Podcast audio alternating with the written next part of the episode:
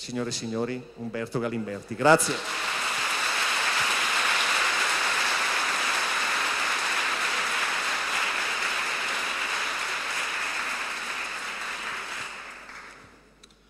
Allora, cominciamo a vedere se si sente.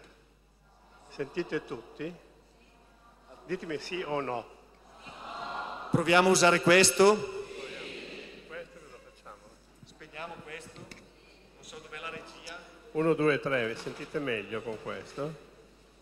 Dite sì o no, se no non lo sappiamo. Va bene. Allora, prima mi va un ringraziamento al sacerdote che vi ha offerto la Chiesa, ospitando un uomo che non è cristiano perché è greco, che sono io. E quindi lo ringrazio di cuore per la sua generosità e la sua ospitalità, perché probabilmente la storia andrà avanti finché le culture diverse parleranno tra di loro. Quando invece subentrerà la, le procedure di esclusione, allora la storia si fermerà, soprattutto la storia occidentale. Poi eh, Alberto Albertini ha detto che bisogna ascoltare i filosofi, ma i filosofi non sanno niente. E questa non è una battuta spiritosa. Socrate diceva di sé che lui era un dotto ignorante. Dotto non perché sapeva le cose, ma perché sapeva quell'unica cosa di essere ignorante. Perché i filosofi non hanno un sapere. Il sapere ce l'avevano i sapienti, il sapere ce li hanno gli uomini di religione, che hanno una verità rivelata. Oggi il sapere ce l'ha la scienza, che è un sapere provvisorio, infatti la scienza è sempre in progresso. Ma loro lo sanno di avere un sapere provvisorio, però hanno un sapere. I filosofi no, i filosofi non hanno nessun sapere. La parola filosofia vuol dire eh, amore per il sapere, ma Platone ci ha spiegato che l'amore eh, è mancanza. Il papà di Eros si chiama, la mamma di Eros si chiama Penia, che vuol dire povertà, miseria, penuria. Platone ce lo descrive come questo povero Eros eh, che gira scalzo, dorme sotto i ponti, non sa dove deporre il capo, non sa come mettere vicino il pranzo con la cena, porta tutti i caratteri di sua madre, la mancanza. I filosofi sono dei mancanti, mancano, mancano di sapere, però lo amano. E quindi Platone dice che Eros è filosofo perché ama. Anche voi amate quello che non possedete. Quando lo possedete non lo amate più, lo godete ciascuno faccia la sua parabola dall'innamoramento all'amore, no? Ma però eh, amore e mancanza, il filosofo non sa niente, mm, perché non sa niente? Perché il suo compito non è tanto di distribuire un sapere, anche perché i greci ritenevano che il sapere non era qualcosa che i maestri possiedono da trasmettere ai, ai loro allievi. Questo è il metodo che dovremmo chiamare catechetico. Io Ecclesia docens, ecclesia discens, maestro, allievo, io so e ti insegno. No. I greci non pensavano così. I greci pensavano che la verità fosse in ciascuno di noi e però fosse confusa con un'infinità di opinioni sbagliate, atti di fede impropri, di pregiudizi, dice che noi la verità la possediamo e assomiglia alla statua di Glauco, che una volta che è caduta in mare questa statua, e lì è rimasta, si è riempita di licheni, di muschi, di cozze, al punto che quando è stata estratta assomigliava a qualsiasi altra cosa fuorché a Glauco. E allora qual è la funzione della filosofia nei confronti della statua di Glauco? Quella di pulirla, di disboscarla, di togliere tutto quello che si è appiccicato sopra, di restituirla nella sua bellezza. E come avviene questo?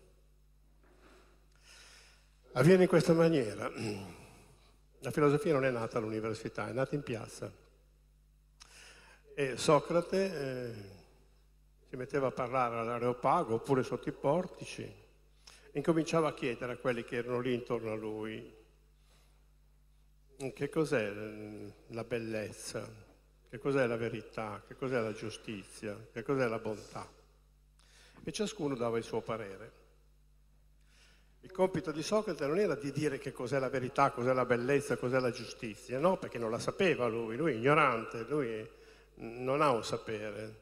La sua capacità è di vedere se la tua opinione sta in piedi oppure frutto di suggestione, dell'acquisizione di un falso sillogismo, perché qualcuno ti ha persuaso, oppure perché appartiene a una certa religione, oppure perché appartiene ad un certo partito, oppure perché sei suggestionato da un certo personaggio. Fammi vedere qual è il fondamento della tua opinione. Perché se la tua opinione non sta in piedi con le sue gambe, la dobbiamo mettere fuori gioco. La filosofia è la pulizia delle opinioni. La filosofia non consiste altro che mettere in crisi le opinioni correnti, stabilire se quello che tu pensi ha fondamento oppure no. Questo si chiama filosofia. Quindi non è la distribuzione di un sapere, è la messa alla prova del vostro sapere. Finché si arriva ad un'opinione, discutendo con coloro che l'ascoltavano, quando un'opinione detta da uno aveva un fondamento, cioè si giustificava da sé, era ben argomentata, non si appoggiava ai falsi sillogismi dei sofisti, non si appoggiava agli effetti emotivi dei retori, non si appoggiava ad una fede, non si appoggiava ad una credenza, ad un'ideologia, ma si appoggiava sui propri fondamenti, allora quell'opinione veniva assunta come verità. Una verità definitiva, no. Finché non fosse apparsa una verità ancora più fondata che metteva fuori gioco questa. Questa è la filosofia. La filosofia non è altro che questo critica delle opinioni diffuse. E in questo tempo ci sarebbe un gran bisogno di critica delle opinioni diffuse. Bene, le opinioni, cosa sono le opinioni? I greci le chiamavano doxa. Docheo vuol dire sembrare. A me sembra che le cose vadano così. Quando uno dice secondo me, non sta dicendo qualcosa di serio, sta dicendo la sua opinione, quel che a lui sembra, ma quello che a lui sembra non è la verità. E allora le opinioni devono essere messe in gioco. In che modo? Ci sono due modi, dice Socrate, di discutere. Un modo eristico e un modo veritativo. Eristico è quando uno cerca di avere ragione sull'avversario e usa tutti gli strumenti retorici o falsificazioni linguistiche pur di aver ragione. Questo abbiamo un esempio tutti i giorni in televisione quando c'è un talk show. Non si cerca la verità, si cerca di far fuori l'avversario. Questa non è filosofia, è, dice Platone, parlando di Socrate, questa è eristica. La filosofia, abbiamo detto che è filia, filia vuol dire amore, prevede che coloro che discutono si amino non abbiano la voglia di oltrepassare l'altro, di far fuori l'avversario, ma siano animati dall'amore per la verità.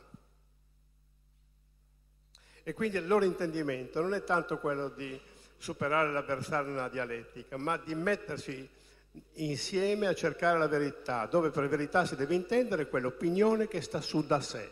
Questa opinione che sta su da sé, i greci la chiamavano episteme, istemi è ciò che sta su, come una colonna, epi, su di sé non sui falsi sillogismi dei reti, dei sofisti, non sulla mozione degli affetti indotti dai retori, non sulle false credenze, ma sui suoi argomenti.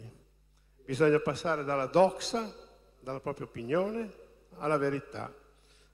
Non una verità definitiva, una verità provvisoria al momento, quella che sta in piedi da sola. Questo è il compito della filosofia, nient'altro che questo. Sembra un compito da poco, ma se si riuscisse a portare la gente alla revisione delle proprie opinioni, avremmo fatto un grande, grande passo avanti. Invece la gente non vuole rivedere le proprie opinioni, perché le proprie opinioni rappresentano per lui la sua identità.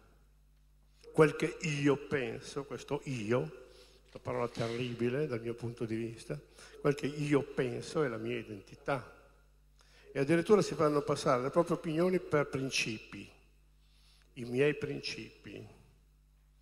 che sono vecchie abitudini mentali.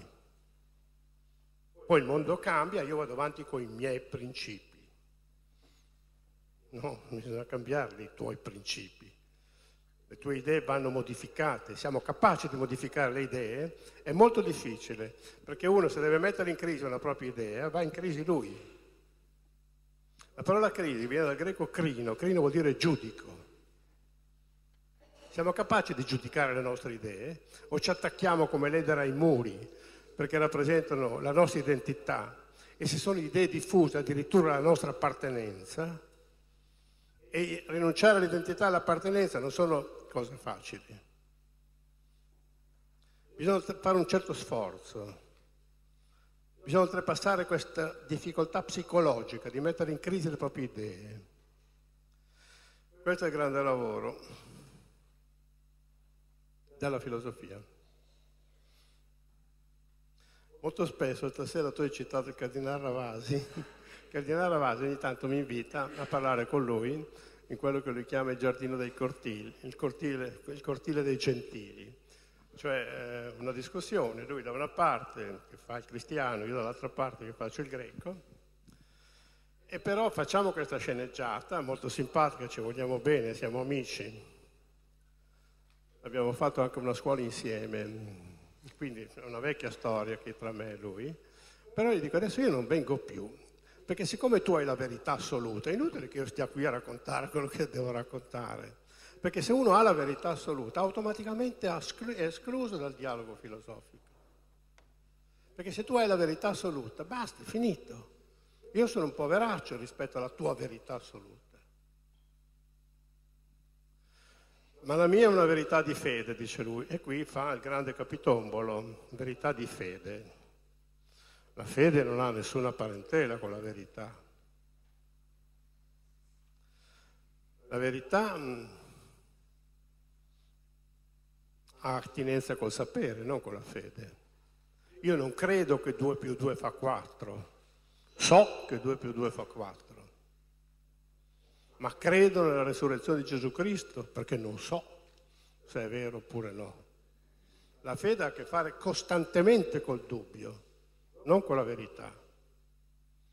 Credo che il mondo sia stato creato da Dio perché non c'ero, non ho nessuna prova.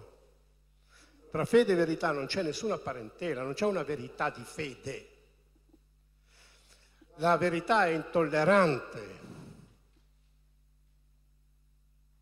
Se 2 più 2 fa 4 non, non fa 5, non fa neanche 3, non tollera questi errori. Ma la fede, che di solito è intollerante, quante guerre si sono fatte per la fede? Quante guerre tra musulmani e cristiani? Quante guerre per ragioni fideistiche? Ma la fede non può essere intollerante perché non sa la fede. La fede crede, crede perché non sa. E se non sa, deve essere tollerante. Che cos'è la tolleranza? La tolleranza non è mm, qualcosa che così, non è un atteggiamento io tollero gli immigrati, io tollero il mio vicino di casa che fa un rumore della Madonna tutte le sere, io tollero, no, questa non è tolleranza, questa è buona educazione e nient'altro.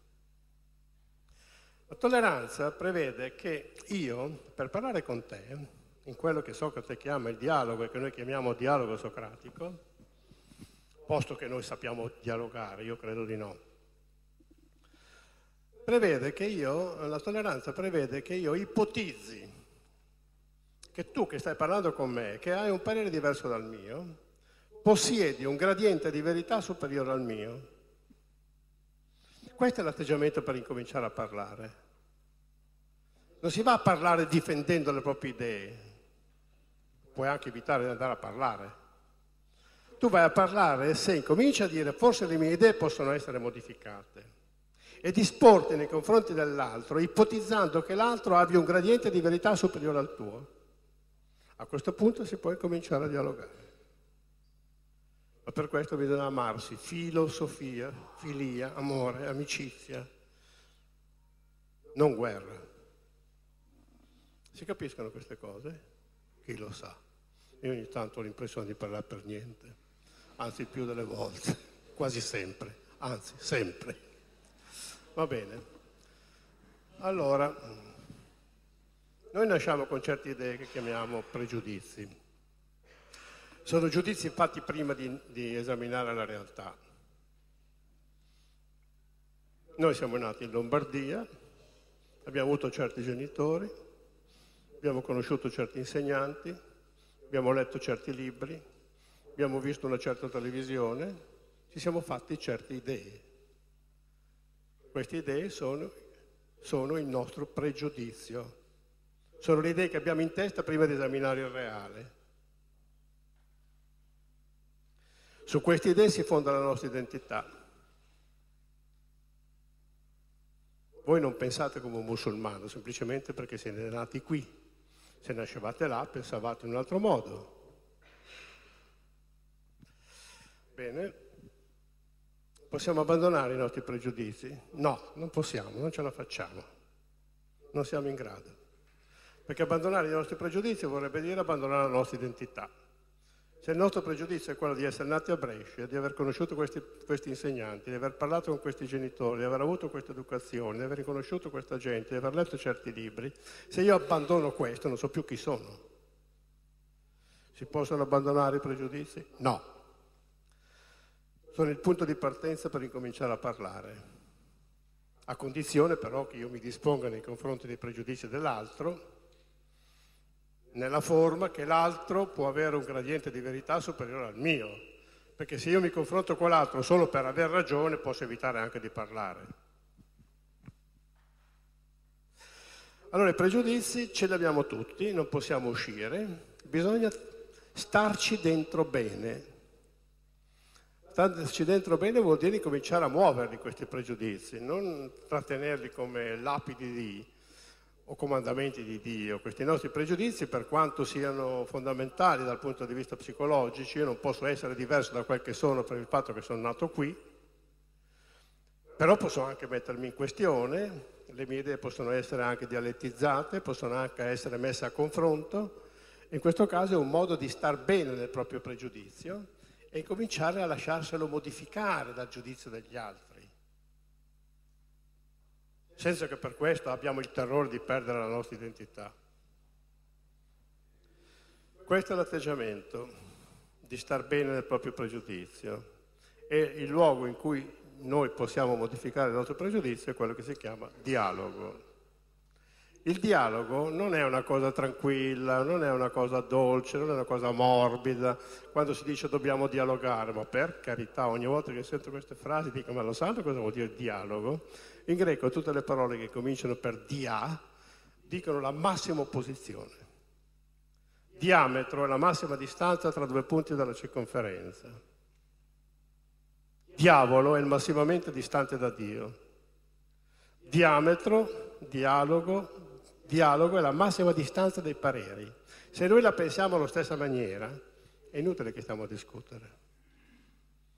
serve a niente, non c'è dialogo ci sono pacche sulle spalle e basta, in cui si rafforza la nostra appartenenza e quindi il nostro pregiudizio. Per allentare il nostro pregiudizio dobbiamo incominciare a mettere in questione il nostro pregiudizio attraverso il dialogo, cioè attraverso il confronto con gli altri pregiudizi.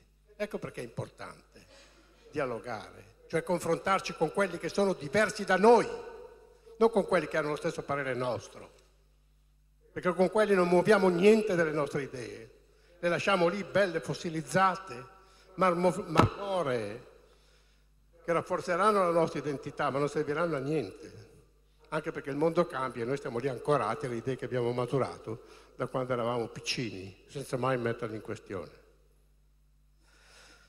Facciamo degli esempi. Per esempio, corre voce che le mamme amano i figli si parla di amore materno. Sarà. Poi ogni tanto si viene a sapere che qualche madre uccide anche i figli. Allora c'è anche un odio materno. Quando succedono queste cose, che cosa c'è? Noi che siamo calati nel nostro pregiudizio che c'è un amore materno e che le madri amano i figli, perché pensare diverso ci fa paura, condanniamo eh, le madri che uccidono i figli E quando abbiamo espresso una condanna, le cose restano come prima. Ma andiamo a vedere perché oltre all'amore c'è anche l'odio. Perché? Perché sono le donne che uccidono i figli? Ecco, questo è il lavoro della filosofia. Non ci interessa condannare, lasciamo fare a quelli che non pensano e che ancorato è proprio pregiudizio che non vogliono rinunciare che la mamma ama, l'amore materno, non vogliamo sapere niente del resto. Beh, allora dobbiamo dire che ciascuno di noi, in ciascuno di noi c'è una doppia soggettività. Una la conoscete tutti, che si chiama io. Con quella facciamo la vita. Io penso, io sogno, io progetto, io amo, io, io, io, io dall'inizio alla fine. Poi quando arriva la morte ci incazziamo, no? Perché dici come? Proprio a me? Infatti Sartre dice che di fronte alla morte, la morte è l'apsiode, è l'assurdo dal punto di vista dell'io. E dice che eh, di fronte alla morte l'aver guidato popoli o essersi ubriacati in solitudine c'est la même chose, è la stessa cosa. La storia dell'io finisce, ma c'è solo l'io? Noi siamo guidati solo dal nostro io? O c'è un'altra soggettività dentro di noi, che è la specie? La specie. Rispetto alla specie noi siamo dei funzionari della specie. Dal punto di vista della specie, la specie cosa fa? Ci fa nascere, crescere, ci fornisce di sessualità per la generazione, ci fornisce di aggressività per la difesa della prole, poi ci toglie l'una e l'altra cosa e ci fa morire. Perché alla specie non interessano gli individui, alla specie interessa il ricambio organico, morte dei vecchi e nascita dei nuovi. La specie vive dalla morte degli individui. Noi resistiamo a questo evento, ma è il nostro destino. Come diceva Foucault, noi non ci ammaliamo, non moriamo perché ci ammaliamo, ci ammaliamo perché fondamentalmente dobbiamo morire. La natura, la specie, è caratterizzata da una crudeltà innocente, vive dalla morte degli individui e non è colpevole di niente. Questo è il destino umano. Bene, dal punto di vista della specie noi siamo semplicemente dei funzionari della specie. Dal punto di vista della specie noi alla specie interessiamo in quanto generativi, in quanto gli garantiamo il ricambio organico, nient'altro. E poi smettiamola di pensare che la natura è buona, non è vero che è buona, la natura, è, la natura o la specie come la volete chiamare è assolutamente indifferente alla storia umana. Terremoti, tsunami, alluvioni, cataclismi, non gliene importa niente dell'evento umano. E cominciamo a smobilitare questo concetto che siccome la natura è una creatura di Dio perciò è buona, non è vero. Dopo succede il male e allora il problema è come mai, come mai se Dio è buono e la natura è buona, ha fatto la natura che è buona perché tutte le creature di Dio sono buone, poi un de malum, da dove viene il male? È lì il problema che non mi riguarda perché la natura per i greci è assolutamente indifferente alla condizione umana eh, come si chiama, Goethe, rappresenta la natura come una grande danzatrice che nella sua danza sfrenata, attaccata al suo corpo, alle sue mani, alle sue braccia, alle sue gambe, alla sua vita, ci sono gli uomini, gli individui, e nella sua danza sfrenata li perde senza fedeltà e senza memoria. Questo è il rapporto uomo-natura. Mettiamocelo in mente. E la natura è quella che decide della nostra nascita, della nostra sessualità, della nostra aggressività e della nostra morte. Lei è il vero soggetto della nostra storia. Noi, pur di non pensarci semplici funzionari della specie, ci siamo inventati questo io iperbolico. Io penso, io sogno, io desidero, io voglio, io amo, io, io, io, io. Dice giustamente Derrida che l'io in un certo qual senso è solo uno pseudonimo. E in effetti è così. Bene, allora prendete una donna che deve generare e guardatela dal punto di vista del suo io. Questa donna deve assistere alla deformazione del suo corpo, al trauma della nascita, che non è solo per il bambino ma anche per lei. Alla soppressione del suo tempo una volta che il bambino è nato e del suo sonno, a una dedizione totale della cura, cadenzata dal ritmo di fame e defecazione dei bambini, una perdita delle sue relazioni sociali, quando non addirittura una perdita del lavoro, tra l'altro le relazioni sociali nascono con il lavoro, dal punto di vista dell'io, dell'economia dell'io, è una perdita secca, dal punto di vista della specie è un guadagno secco. Capite questo conflitto? L'uomo è un lacerato. La soggettività egoica, l'io, è in conflitto con le necessità della specie. E questo conflitto viene avvertito dalla donna, la quale ama il suo bambino, ma senza vergognarci diciamo anche, lo odia anche. Del resto anche il linguaggio popolare, io ti ammazzo, io ti mangerei, io ti ucciderei, che cosa sono queste frasi? Se non un'espressione molto vaporosa di un sentimento reale e profondo, non ce la faccio più.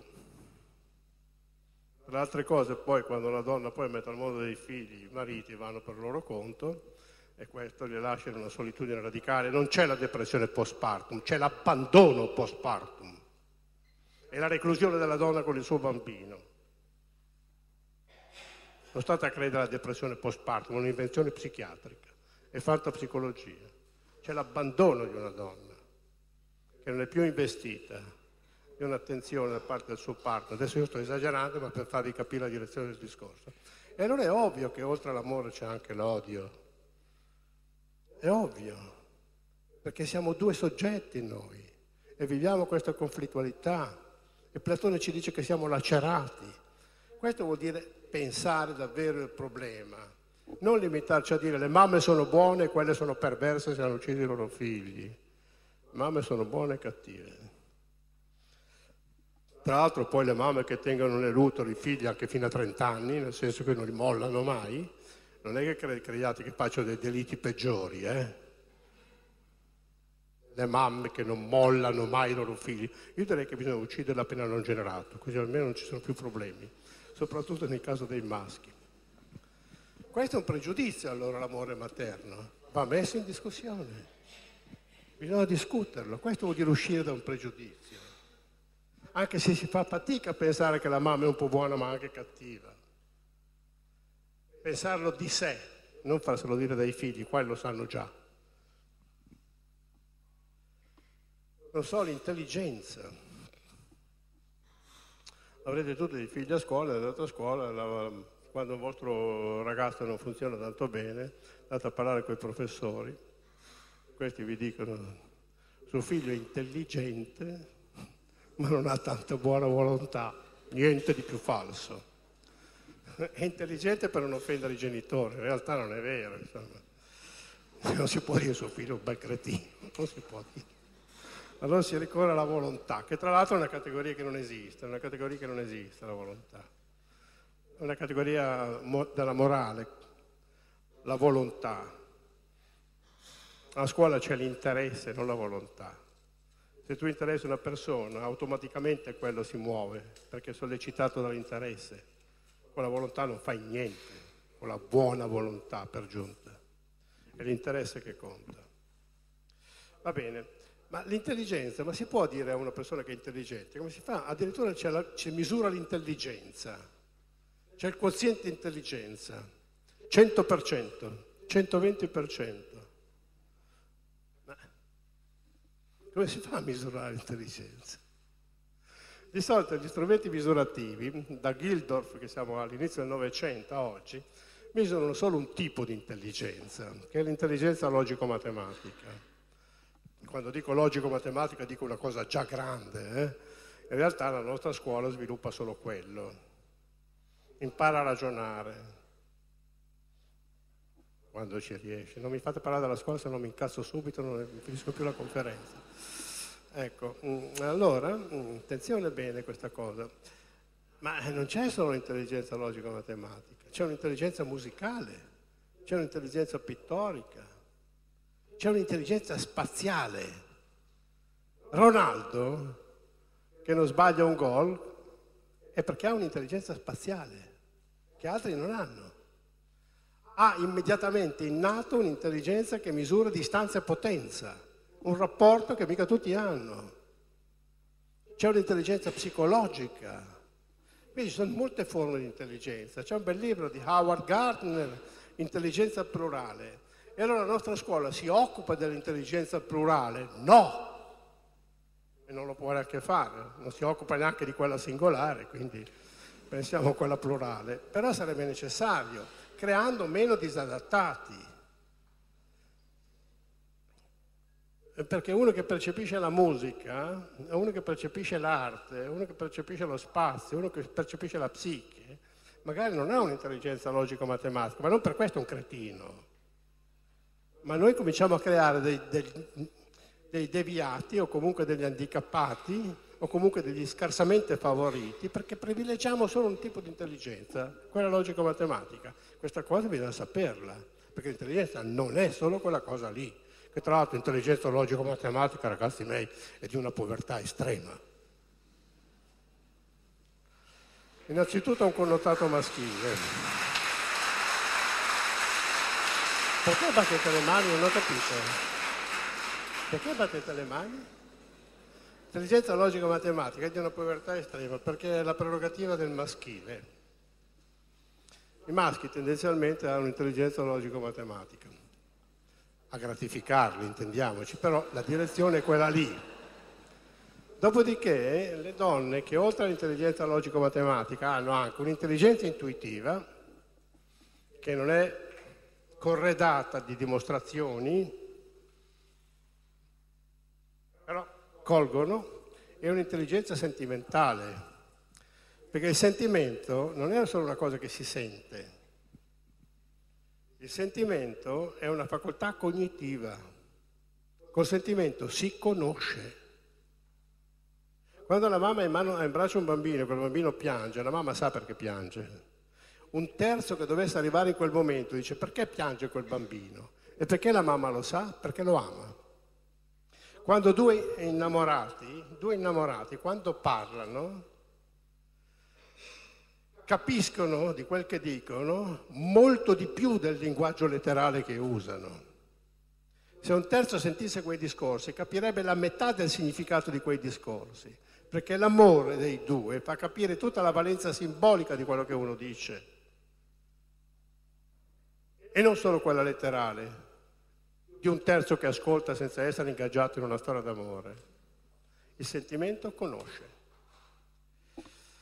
Quando Ettore vide arrivare i greci, che erano la quintessenza della sapienza, Ettore, Omero che parla, quando Ettore vide arrivare i cavalli di Midone, vide arrivare i cavalli di Midone, come ha fatto a vederli? Catassimon Kai Catafrenes, la viste col timo e col diaframma. Come si fa a vedere col timo e col diaframma? Il timo adesso sappiamo che è la ghiandola della crescita. Secondo i greci erano anche la, l'apparato del sentimento, tant'è che la parola sentimento contiene la parola timo. Frenes è il respiro, il diaframma che noi usiamo per respirare. E loro pensavano che fosse la sede del pensiero, perché il pensiero risente della qualità del respiro.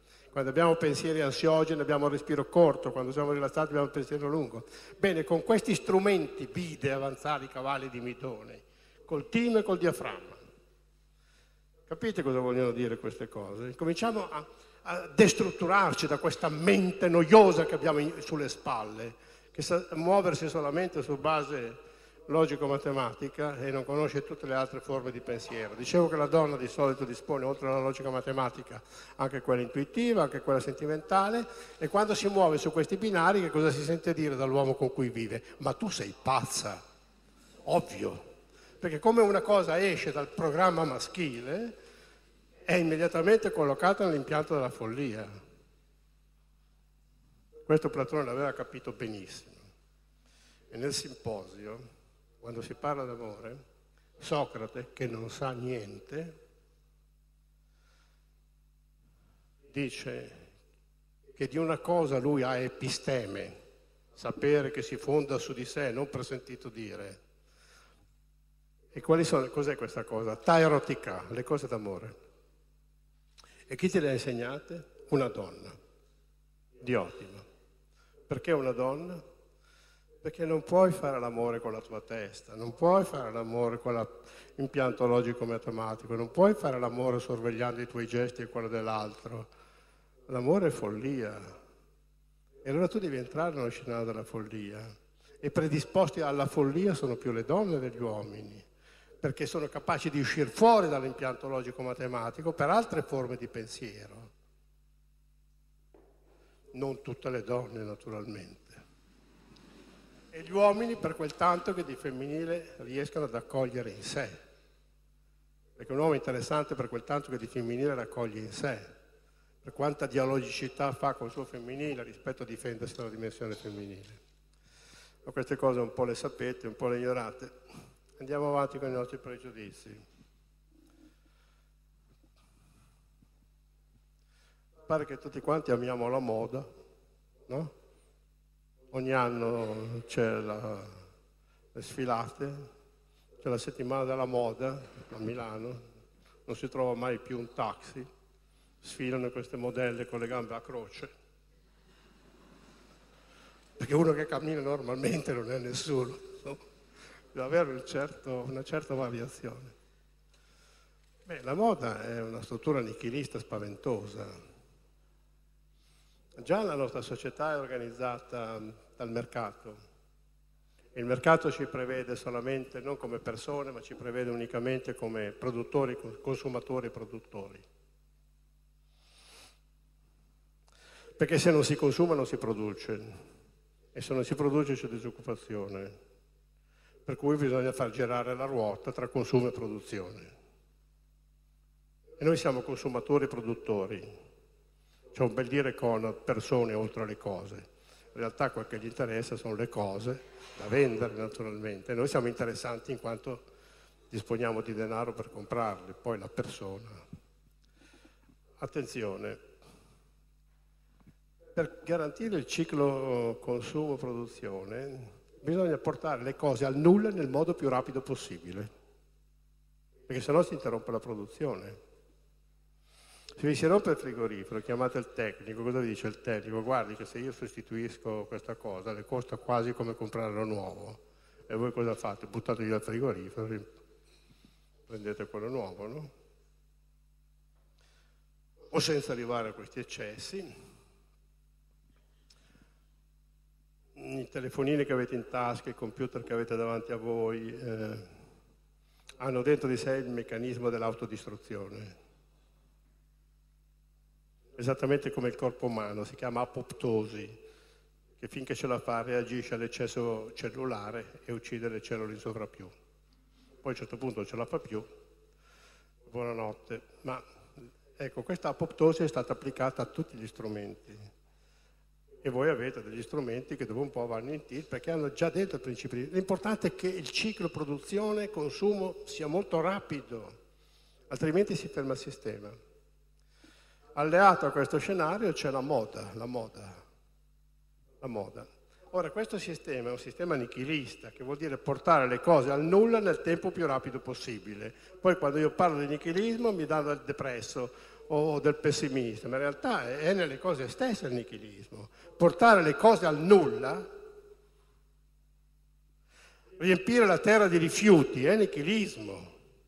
E Gunther Anders dice opportunamente, Gunther Anders è un filosofo che io amo molto, è un allievo di Adi che era andato in America a lavorare alla Ford per scampare, lui era ebreo, scampare la persecuzione, dice che mh, se trattiamo il mondo come un mondo da buttare via, finirà che tratteremo l'umanità come un'umanità da buttare via. E ci siamo già arrivati. Ci siamo già arrivati. Cosa fa la moda? Beh, la moda ti dice che quello che andava bene l'anno prima non va più bene l'anno dopo.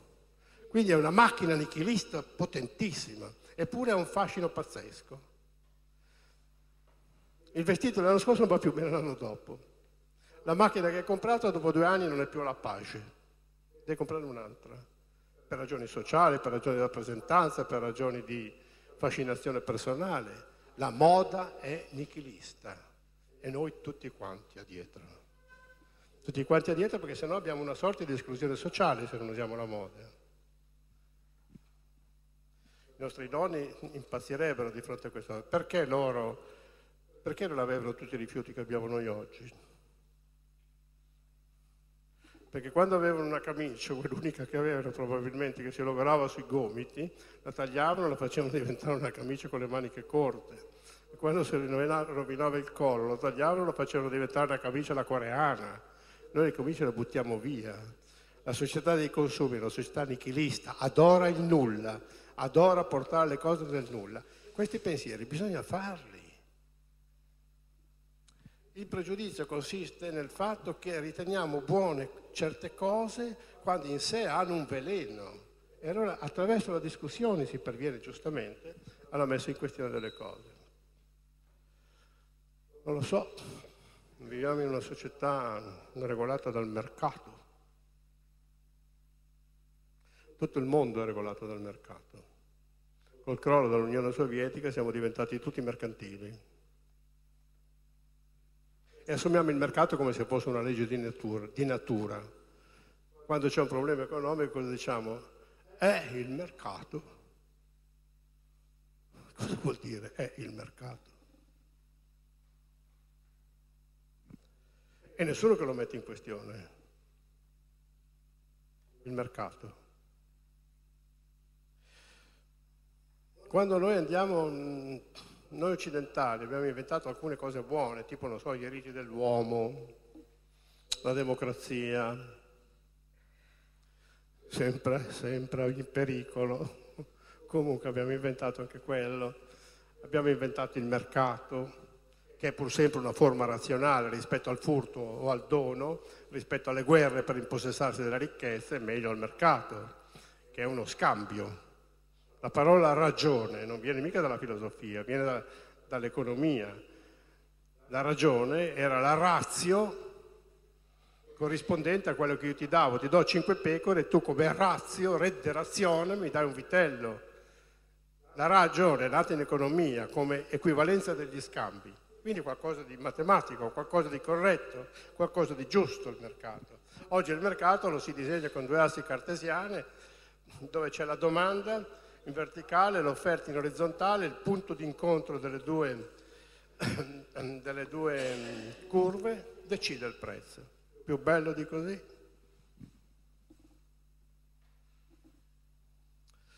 Più bello di così? Quando noi andiamo all'estero, andiamo in Cina per esempio, dei valori che noi abbiamo, non so, i diritti umani, silenzio. Democrazia, silenzio se no si rovina il mercato. E allora diciamolo, smettiamo di dire che gli immigrati ci tolgono i nostri valori. Siamo noi i primi ad aver rinunciato ai nostri valori, noi i primi. Abbiamo rinunciato ai diritti umani, guardiamo come abbiamo trattato gli immigrati. E qui dico una cosa, a me di Salvini non importa niente, ma del fatto che lasciare per 15 giorni, 18 giorni, gente che aveva fatto il deserto, torturati in Libia, lasciarli sotto il sole nel Mediterraneo in agosto, per tutto quel tempo, usando l'uomo come mezzo di ricatto per l'Europa, quando Kant ci insegna che l'uomo va trattato sempre come un fine, mai come un mezzo, nella popolazione italiana non ha suscitato la minima reazione. Anzi, seguito e approvazione. A questo punto l'italiano dove è arrivato nella sua sensibilità? Dove è arrivato? Quando si oltrepassano certi limiti umani, dove si arriva? ripeto, a me di Salvini non importa nulla. Di Salvini non importa nulla, ma della mancata reazione degli italiani mi importa moltissimo. Perché guardate che quando abbassiamo il livello di sensibilità, allora il terribile è già accaduto. Karl Jaspers nel 1947 ha fatto una conferenza, lui era stato esiliato dalla, dalla, Francia perché aveva la moglie ebrea. Karl Jaspers è un filosofo ed è anche il più grande psicopatologo del Novecento. Ha fatto una conferenza nel 1947 ad Heidelberg e ha detto noi tedeschi abbiamo quattro colpe. Una colpa giuridica, ci penserà, ci penserà al Tribunale di Norimberga. Una colpa politica, perché Hitler l'abbiamo eletto noi. Quando vi si dice le elezioni, non significa niente le elezioni. Le elezioni, come diceva giustamente, eh, come si chiamava quel politologo, adesso mi scappa il nome, morto qualche anno fa, vabbè, insomma, che scriveva sul Corriere della Sera, ogni tanto veniva anche in televisione a parlare. Sartori diceva che le elezioni sono un modo di eleggere i capi, non c'entrano niente con la democrazia. La democrazia non è eleggere i capi, la democrazia sono altre cose, fare gli asili nido per, per, consentire alle donne di muoversi con maggiore libertà, evitare le code negli ospedali per, evitare, per, per, non consentire a chi è malato di aspettare nell'angoscia un'eternità e assicurare l'insegnamento a tutti. Questa si chiama democrazia, non andare... Eleggere i capi ci sono molti modi per eleggere i capi. E non dobbiamo fissarci che la democrazia consiste in questo. Hitler è stato eletto regolarmente. E allora? Abbiamo colpe giuridiche, abbiamo colpe politiche, abbiamo colpe morali, sapevamo tutti quello che stava succedendo. Anche noi sapevamo che quelli là se ne stavano 18 giorni in mezzo al mare, no? Lo sapevamo. Ed erano colpevoli. E dopo bisognava sequestrare le navi e fargli pagare una multa perché avevano salvato vite umane. Guardate che a scendere oltre un certo livello è un disastro. Ma soprattutto, dice Jaspers, abbiamo una colpa metafisica, che noi tedeschi siamo ancora vivi. Perché siamo vivi dopo che abbiamo fatto quella roba là? Che, con che diritto viviamo dopo che abbiamo ammazzato 6 milioni di persone? Chi giustifica la nostra vita a questo punto? E chi giustifica la nostra dopo che il nostro livello di sensibilità si è abbassato al punto da tollerare cose nefande. Io sono assolutamente convinto che il nostro razzismo non si fonda tanto sul fatto che questi ci portano via il lavoro, che distruggono i nostri valori, che stuprano le nostre donne, ma basta questa propaganda. Quest'anno la Grecia ha avuto la bellezza di 360.000 immigrati, la Spagna ha avuto 23.000, 23.000 immigrati, noi abbiamo avuti 5.000 non solo quest'anno, che quando c'era Minniti. Quindi quanta propaganda su 5.000 immigrati. Benissimo, ma perché noi abbiamo paura di loro? Io lo so perché abbiamo paura di loro, perché loro sono biologicamente più forti di noi. E la biologia è quella che vince nella storia. Loro sono capaci di aver fatto tre anni di deserto, nelle condizioni più spaventose. Qualcuno arriva in Libia e molti no. In Libia hanno fatto due anni almeno di torture nei, nei, nei, carceri libici. Non so se avete visto qualche documentario di come sono le cose in Libia. E io vorrei chiedere a Di Maio, ministro degli esteri, se è mai occupato della Libia o si occupa solo dei sottosegretari. E no, consideriamole queste cose. Poi, come ultima salvezza, si prendono, che cosa fanno? Si prendono un gommone per, per andare incontro all'ultima speranza. Noi saremo capaci? No, non siamo capaci perché noi siamo il popolo più eh, indifeso della terra, siamo il popolo più debole della terra, perché siamo il popolo più tecnicamente assistito. Stasera per andare a cena nessuno va per campi a cercare patate, aprite un frigorifero. E siccome sappiamo di essere il popolo più debole della terra, biologicamente l'hanno già constatato che se noi facessimo 48 ore in una grotta afghana, moriremmo. Ce la facciamo.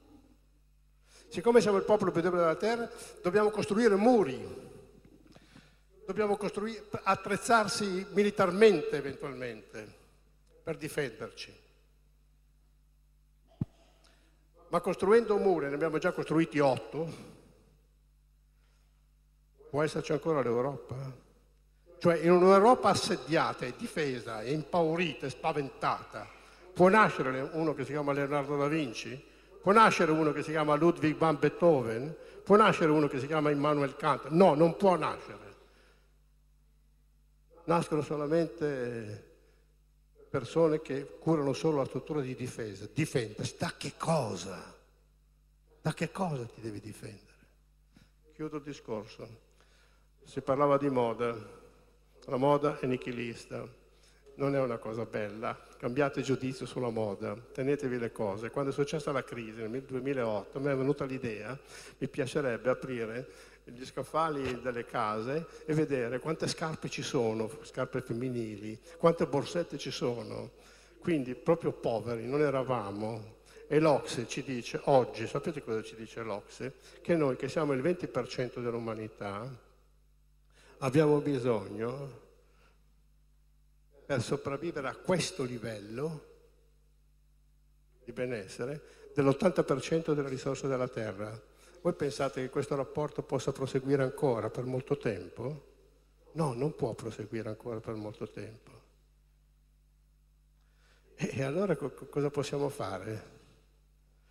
Io non ve lo dico, però dobbiamo semplicemente declinare, tramontare. Occidente vuol dire tramonto. E non è un augurio, è l'inevitabile. È l'inevitabile. Abbiamo colonizzato il mondo, prima territorialmente, poi l'abbiamo colonizzato economicamente. Adesso che questo scenario si chiude gradatamente, noi dovremo inevitabilmente declinare. Ma comunque non voglio spaventarvi, voi ce la fate morire tranquilli. Saranno i vostri nipoti che non ce la faranno. Non ce la faranno ultima considerazione, eh, oltre che nell'epoca del mercato, dunque tra l'altro il mercato, scusate, anche qui, mh, mm, perché non ci ribelliamo al mercato? Perché non facciamo più la rivoluzione? Perché gli scioperi sono semplicemente una situazione di conforto psicologico collettivo? Perché non cambiano niente? Perché è caduto l'Unione Sovietica, ma per carità. No, non è per quello. Perché Hegel dice che la lotta di classe, Hegel è un filosofo fine 700, inizio 800, assolutamente di destra, Pensate che lui diceva che le persone sono solo quelle che hanno i soldi, perché questi osservano le leggi perché hanno paura di perdere i soldi se non le osservano, mentre gli individui che non hanno i soldi, quelli sono tutti delinquenti perché non perdono niente e quindi sono polvere della storia. Quindi per dirvi, un uomo di destra, molto intelligente, grande filosofo, Marx lo ammirava moltissimo, il quale dice che... Mh, per fare la lotta di classe è necessario che ci sia il conflitto tra due volontà, servo e signore. Due volontà. Non so, nel 68 per esempio il signore Ragnelli e il servo era la classe operaia. Conflitto tra due volontà, vince uno, vince l'altro. Oggi sia il servo che il signore sono dalla stessa parte e hanno come controparte il mercato. E quindi basta, la lotta di classe è finita. È finita. Non perché è crollato il Partito Comunista, non perché non c'è più l'Unione Sovietica, ma perché sopra il servo e sopra il Signore, su tutte e due c'è il mercato, il quale detta la sua legge. Io che eh, insegnavo a Venezia, ho insegnato per 37 anni a Venezia, quindi facevo Milano-Venezia, conoscevo il Veneto da vicino, sentivo quanti imprenditori si suicidavano perché non riuscivano più a portare avanti quello che era la loro azienda e quindi anche la passione della loro vita e quindi la responsabilità di mandare a casa la gente. E cos'è il mercato? Il mio amico filosofo Romano Madara dice che il mercato è nessuno, e però Omero ci ha insegnato che nessuno è sempre il nome di qualcuno. È questo nome che non riusciamo a trovare, oppure sì, lo troviamo e poi cosa gli facciamo? Avete capito la logica? Il mercato governa servi e signori e quindi non c'è più la lotta tra servi e signori. Sì, ci possono essere le rivendicazioni, roba da poco però, niente che possa cambiare la storia. Ultimo scenario, non so se siete, vi siete persuasi che adesso noi viviamo in uno scenario veramente drammatico, rappresentato dalla tecnica che tutti invocano e applaudono e tutti considerano uno strumento nelle mani dell'uomo, anche questo è un pregiudizio bestiale. La tecnica strumento nelle mani dell'uomo. Gunther Anders, questo filosofo che io vi ho citato prima, dice che oggi, dal punto di vista tecnico, la nostra capacità di fare è enormemente superiore alla nostra capacità di prevedere gli effetti del nostro fare. Quindi ci muoviamo a mosca cieca. E quindi la tecnica ci governa, perché non siamo più in grado di prevedere gli effetti dello sviluppo tecnologico. E mentre i greci saggiamente avevano incatenato Prometeo, il dio che aveva regalato la tecnica agli uomini, noi l'abbiamo scatenato senza nessun governo. La tecnica mh, mm, è preoccupante perché voi pensate che la, che la, tecnica sia quell'insieme di strumenti che vanno dalla macchina al computer, al frigorifero, al telefonino. No, no, quella roba lì è tecnologia. A me che mi fa paura della tecnica è un'altra cosa. È la struttura.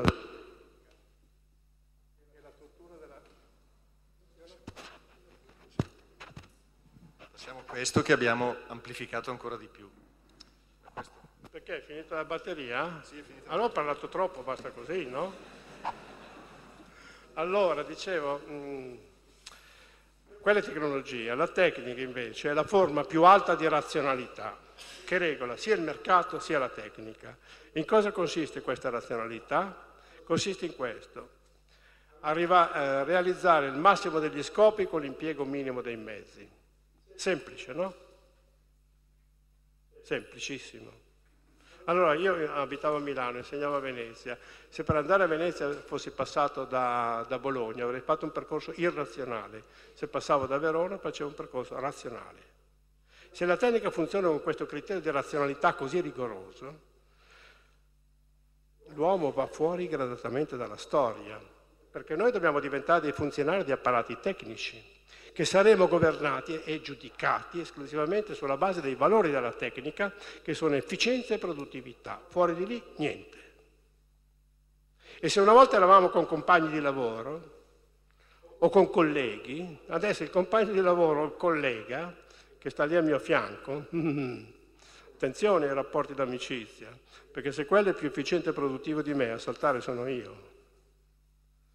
La tecnica è questa razionalità. La tua soggettività non mi interessa niente, mi interessa la tua prestazione. Cosa credete questa cosa sia solo dall'apparato tecnico? È già entrata nelle nostre scuole. Nelle nostre scuole, almeno io non so, a Milano, nel liceo, non si fanno più i temi in classe. Perché nei temi in classe salta fuori la soggettività dell'alunno. E chi se ne frega? Questi educatori. Al posto del, del, del, tema in classe si fa la comprensione di un testo scritto. Io ti do un testo, ti segnalo 10 parole, tu mi dai 10 definizioni. Ogni definizione che sbagli un punto in meno. Allora che cosa conta la prestazione? La soggettività non conta più niente. Capite queste cose? È tremendo, eh? Sono andato a accompagnare una volta mio nipotino che sua mamma non poteva, sono andato a accompagnarlo a scuola, c'è una signora che mi ha chiesto Senta, il mio bambino fa la quarta elementare e vuole uno smartphone. Io non so neanche cos'era esattamente. Cos'è un telefonino? Fa, sì, e glielo dia, no? Fa, ma come? Perché anche lei mi dice così? Sì. Perché? Perché se la comunicazione passa da lì, lei non è che priva suo figlio solo di uno strumento tecnico, lo priva della possibilità di socializzare. Fine. La tecnica ha già esondato l'ambito tecnico, è già diventata sociologia, è già diventata psicologia. Noi, oltre, eh, Freud aveva scoperto dentro di noi l'inconscio pulsionale, adesso dentro di noi c'è anche, l'inconscio tecnologico, su cui ho scritto ma non voglio trattenervi questa sera. Oh, e allora cosa succede a questo punto? Che tutte le parti irrazionali dell'uomo vengono progressivamente messe da parte. E cosa c'è di irrazionale nell'uomo? Tutto. C'è il sogno, c'è l'immaginazione, c'è l'ideazione, c'è il progetto, c'è il desiderio, c'è la sessualità. Non che ti è impedito, per carità, sabato e domenica se non hai niente a che fare puoi dedicarti alle tue parti irrazionali, magari anche picchiando la moglie se è il caso, se ti prende. Ma da lunedì al sabato tu devi essere efficiente e produttivo. Schizofrenia funzionale. devi attivare due personalità, con quella emozionale che deve andare fuori gioco, che era veramente fuori gioco. Due innamorati dal punto di vista tecnico, quando io ti ho detto io ti amo, ho detto tutto con estrema chiarezza. Tutto il resto è sovrabbondanza linguistica, è sproloquio, è confusione terminologica, è eccesso semantico, sono valenze simboliche imperscrutabili, è confusione. Però gli innamorati hanno bisogno di dire tante cose, no? Bene, tutta sta roba, via. Cioè la parte irrazionale dell'uomo, che è la vita, deve essere messa fuori gioco. Ecco cosa mi fa paura della tecnica. E a questo ci arriveremo. Anzi, siamo già arrivati. Siamo già, eh, perché la tecnica che noi continuiamo a pensare che è uno strumento nelle mani dell'uomo non è più così. La tecnica è già diventata il soggetto della storia, mettendo fuori gioco la politica. La politica ormai va in televisione, basta. Perché Platone aveva stabilito che la politica era la tecnica regia, perché mentre le tecniche sanno quello che si deve fare, come si devono fare le cose, la politica dice se e perché si devono fare, quindi è il luogo della decisione. Oggi la politica non decide un bel niente, guarda l'economia per decidere. E l'economia è l'ultima istanza della decisione? No, L'economia per decidere guarda le risorse tecnologiche dove fare investimenti. Quindi la decisione si è spostata alla tecnica, la quale non apre scenari di salvezza, non dischiude orizzonti di senso, non dice la verità. La tecnica funziona. E siccome il suo funzionamento diventa planetario, tutto ciò che non rientra nella sua razionalità diventa assolutamente insignificante, compreso l'uomo. Queste cose non le sto dicendo io oggi, ha incominciato a dirla all'inizio del secolo scorso Spengler, in quell'opera Il tramonto dell'Occidente. Ha detto Heidegger, la fine dell'umanismo, l'uomo non è più il soggetto della storia, ma è un funzionario di apparati tecnici. Le ha detto Jaspers, l'ha detto Gunther Anders in quel bellissimo libro intitolato L'uomo è antiquato. L'ha detto Emanuele Severino, che è un vostro concittadino quasi. E allora è un secolo che i filosofi stanno dicendo questa cosa e ancora stiamo a pensare che la tecnica è uno strumento nelle mani dell'uomo, altro pregiudizio spaventoso, con cui l'uomo celebra se stesso quando invece ormai è già celebrato da un altro scenario, da un'altra soggettività della storia che si chiama appunto tecnica. I nostri ragazzi sono immersi in questo scenario tecnico ed è la prima generazione la nostra, dove l'esperienza dei padri non passa ai figli, perché i figli sono in un altro scenario. I figli non vedono il mondo se non nella virtualità del loro telefonino, con cui sono sempre connessi. Sono andato a fare una conferenza a Brera, il mio direttore di Brera mi ha detto che gli studenti di oggi non riescono più a percepire la prospettiva.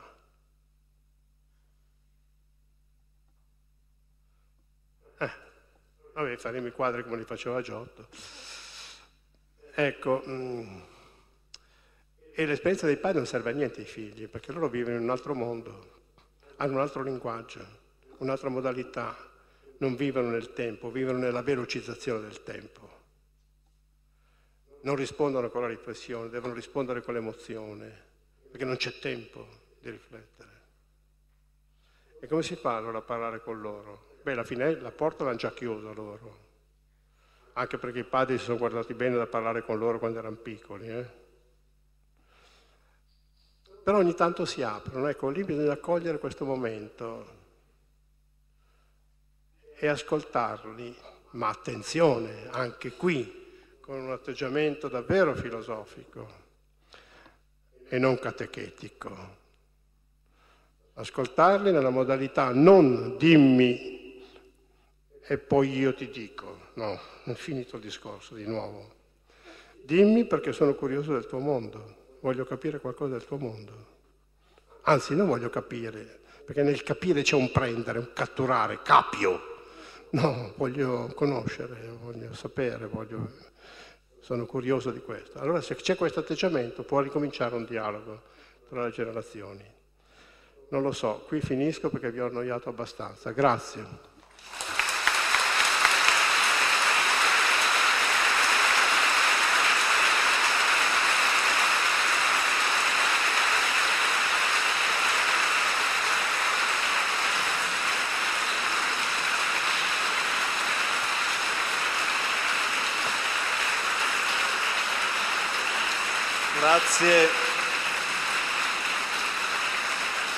Ringraziamo il professor Galimberti, noi ci troviamo lì per il firma coppie, solo una, eh, una breve informazione, noi eh, ci rivedremo il 17 con Vito Mancuso, il teologo, all'Auditorium San Fedele di Palazzolo. Ha citato prima Emanuele Severino, il suo maestro, il nostro concittadino purtroppo non sto violando la privacy, ma è sul suo sito, ha problemi di salute, è ricoverato in ospedale non potrà essere con noi il 29 settembre a Palazzolo. Avremo però il 6 ottobre Mauro Bonazzi, un altro filosofo, con la conferenza Piccola filosofia per tempi agitati, sempre all'Auditorium San Fedele, però domenica 6 ottobre e non il 29 settembre. Un caloroso abbraccio, un augurio a Emanuele Severino. Ci firma coppie nell'angolo, grazie.